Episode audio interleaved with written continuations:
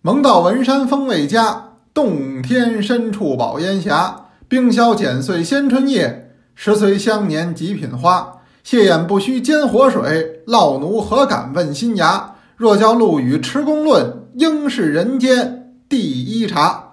大家好，我是杨多杰，今天是二零二一年一月八号，欢迎您收听天天多聊茶。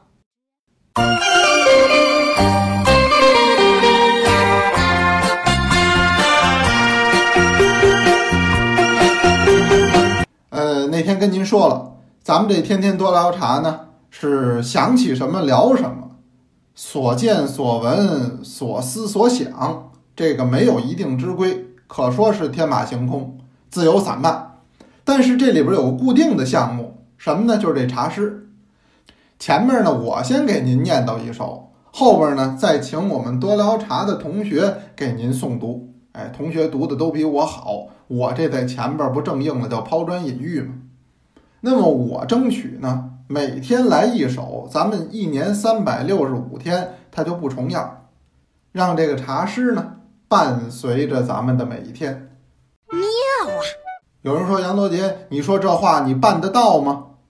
那不是我这人能耐大，他是中国的茶诗多，多且精。所以一天一首不重样，一点问题都没有。今儿给您念叨的这首呢，刚才有同志也听出来了，开篇就说了“闻道蒙山风味佳”，说的是蒙山茶，四川的蒙山茶。为什么呢？因为我今天多聊茶的文章写的就是蒙山著名的一款，就是蒙顶黄芽，也配合着最近我们讲黄芽的课，我说正好及时应景儿。就给您呢选这么一首，这首的诗名啊叫《蒙山白云岩茶》，这是唐代的一首茶诗。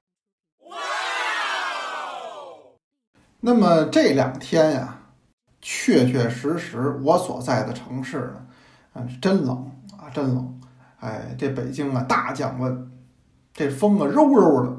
呃，天气预报说有六七级。那天呢，我上广播电台做节目，人家中间不得也播这个天气的情况吗？人家那个气象台给广播说的呢，可能是阵风到九级，这一下这温度就下来了。我看了一下啊，这北京现在要是夜里能达到零下二十度左右，这可真是冷，让我想起了谁呢？想起那个我们北京有位老前辈啊。叫关学增啊，他唱这叫《北京琴书》里边就有这么一句，哎，就鞭打芦花呀，说这天儿冷，单有这么一句，哎，这一会儿可以请我们的这个后期的老师啊给加一下啊，你说多难为人家。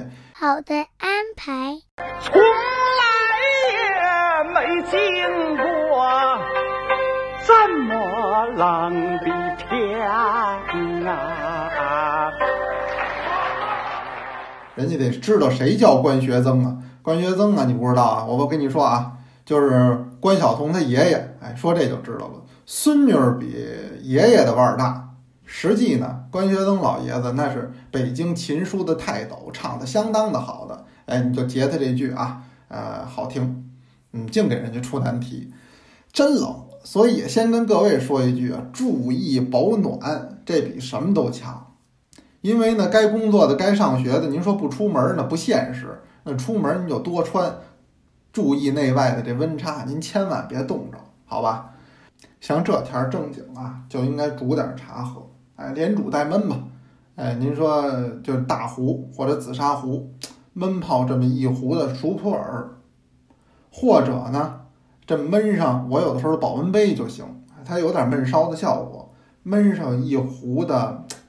白茶，哎，别太嫩，那牡丹寿眉级别的就行，有几年的，哎，掰这么一块儿往里一搁焖上，哎呀，什么时候喝都热热乎乎的，挺舒服的。您这儿喝着茶呢，我给您聊着天儿。一杯你开胃，我喊了一声美。今儿这个文章啊，说的也是这个黄茶的历史的问题，您去看，我就不给您说了哈。如果您在喜马拉雅上听的，您是在哪儿看文章啊？得回到多聊茶的。呃，平台文章上去看，就不给您说。今天老说这个中国黄茶历史叫千年黄茶，这话说的确实是太大了，哎，到不了，能到多少年呢？您看我那文章您就知道了。哎，我们那天课上也讲了，我这儿不多啰嗦。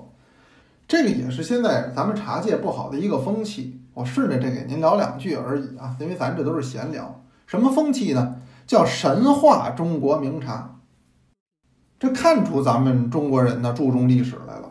什么东西呢都得往前倒，把这个历史倒得越悠久啊越好。但是您要真有这个历史，您把它发掘整理，这自然是一件大大的好事儿。但很多呢又不够这么悠久的历史，他愣要生编硬凑，我说这就不合适。前两天我讲的是这黄茶的历史，您回听课程、回听文章，我就不说了。我就是这个说，这现象其实挺普遍。我再举一个例子，您就比如说这个武夷茶，这武夷山现在是很火的，本身也是很好的茶区，也产非常好的茶。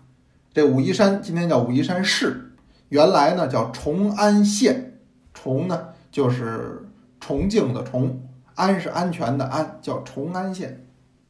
今天呢主产两款茶，啊，它主要是两个类型的茶。呃，一个呢就是大名鼎鼎的红茶，一个呢就是更大名鼎鼎的武夷岩茶。不好意思啊，我没想出来比大名鼎鼎还大名鼎鼎这个这个形容词儿，这个用成语怎么说？我就说了个更大名鼎鼎啊，我太难了，名气更大。什么呢？就是武夷岩茶。这些年呢也非常的火热，是吧？卖的价格呢也非常的昂贵。呃，再搞一些斗茶赛，再评出一些茶王，呃，再评出一些金奖、银奖，呃，那么价格就更加的攀升。这么好的岩茶，这么贵的岩茶，它也得有点辉煌的身世、悠久的历史，才能够跟它现在的这个地位啊相匹配。哎，这就来了，说什么呢？说我们这个武夷茶岩茶。有千年的历史，它根据的是什么呢？它根据的就是一首茶诗。这个原来我上课时候讲过，唐代末期，横跨到五代十国时期了，有这么一个人叫徐寅。徐寅呢是闽地的诗人，就是福建当地的。他写过一首诗叫《尚书会蜡面茶》，蜡是蜡烛的蜡，哎，蜡烛的蜡。尚书会蜡面茶开篇两句呢，说的就很明确，叫武夷春暖月出圆，采得新芽献底鲜。后边是描述这个茶好，飞雀印成香蜡片，提园西走木兰船，金槽何碾沉香末，冰碗清寒翠绿烟，分增恩山之最意，晚称遗嘱北山泉，是这么一首律诗。嗯，原来我讲过，我不知道您能背得下来，背不下来了啊。这里边明确的提出，徐寅所得到的这个很好的拉面茶是武夷茶区的。那开篇就说武夷春暖月出圆嘛。徐寅什么时候人呢？刚才我说唐末人，距今呢有一千一百多年了。哎呦，这一下有人就说了，您看见没有？这就是咱武夷岩茶的开篇。这就是咱武夷岩茶最早的历史，打这儿算起来，武夷岩茶有千年的历史，也不怎么那么爱提这千年。可实际上，对中国茶史略有了解的人呢，就知道，唐代的时候喝的都是绿茶，而且基本是蒸青绿茶。像他说腊面茶，不仅是蒸青，还得是团饼，它就是一种相对要压紧一点塑形的茶。今儿的武夷岩茶呢，第一个是散茶。二一个来说呢，归类得归到乌龙茶的类别范围之内。武夷岩茶像什么肉桂啊、水仙呐、大红袍啊，这都是乌龙茶。在这儿我再多说一句啊，好，还有同志啊，就说我最爱喝什么茶呢？杨老师，我最爱喝红茶。我说太好了，您爱喝哪一款呢？我最喜欢喝红茶里边的大红袍。这茶呢，实际是乌龙茶。What？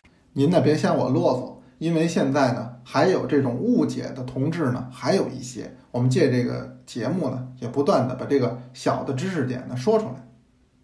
那么今儿大红袍、肉桂、水仙等等吧，这都是岩茶的品种，它都属于乌龙茶，而且是散茶。那么不管是茶类上，还是茶叶的形态上，都与徐寅，就是唐末这位诗人笔下的这个武夷所产的腊面茶，有着非常大的区别，甚至可以不客气的说毫不相关。所以说，武夷茶的历史，那当然是上千年了。但您要说武夷岩茶的历史，应该说大概在三百年左右。今天也有一些人还要把武夷岩茶这个历史追溯到宋代的北苑贡茶，因为北苑这个地方也是在今天武夷的这个范围之内。那么实际都是非常不恰当，也是非常不合适的。今天岩茶是火了。但是您不能说武夷茶的历史都算作是岩茶的历史，您不能说武夷茶当年获得的荣誉也都算成是今天岩茶的荣誉，动不动就得说我们这叫武夷岩茶传承千年，武夷岩茶千年古法，这其实啊都是在偷换概念。今天文章的最后呢，我说了这么两句话，哎，您看文章。您能看得到，那我也把这两句话呢，正好能续到徐寅的这首诗的最后。怎么续呢？徐寅这首诗不这么说的吗？五余春暖月初圆，采得新芽献底鲜。飞雀印成香蜡片，啼猿西走木兰船。金槽何碾沉香末，冰碗清寒翠缕烟。分赠恩深知醉意，晚称遗嘱北山泉。英雄不用问出处，好茶何必非千年。这款茶只要好喝就行了，又何必一定要给它塑上一个千年的假历史呢？有这个时间呢，还是应该多花在工艺上，多用在茶汤上。那今儿我呢，就念叨点儿这个茶界重塑历史的事儿。好，在今天的最后，我们要请出的是六班的一位同学，哎，这是一位新同学，香玉同学。但今天呢不太一样，不是他读，是他们家的小朋友读。那让我们呢一起来欣赏一下。小鹿读诗，茶，唐代元稹。茶香叶嫩芽，牧师客，爱僧家。面雕白玉，罗织红纱。吊尖黄蕊色，婉转曲尘花。夜后邀陪明月，晨前独对朝霞。洗尽古今人不倦，将知最后岂堪夸。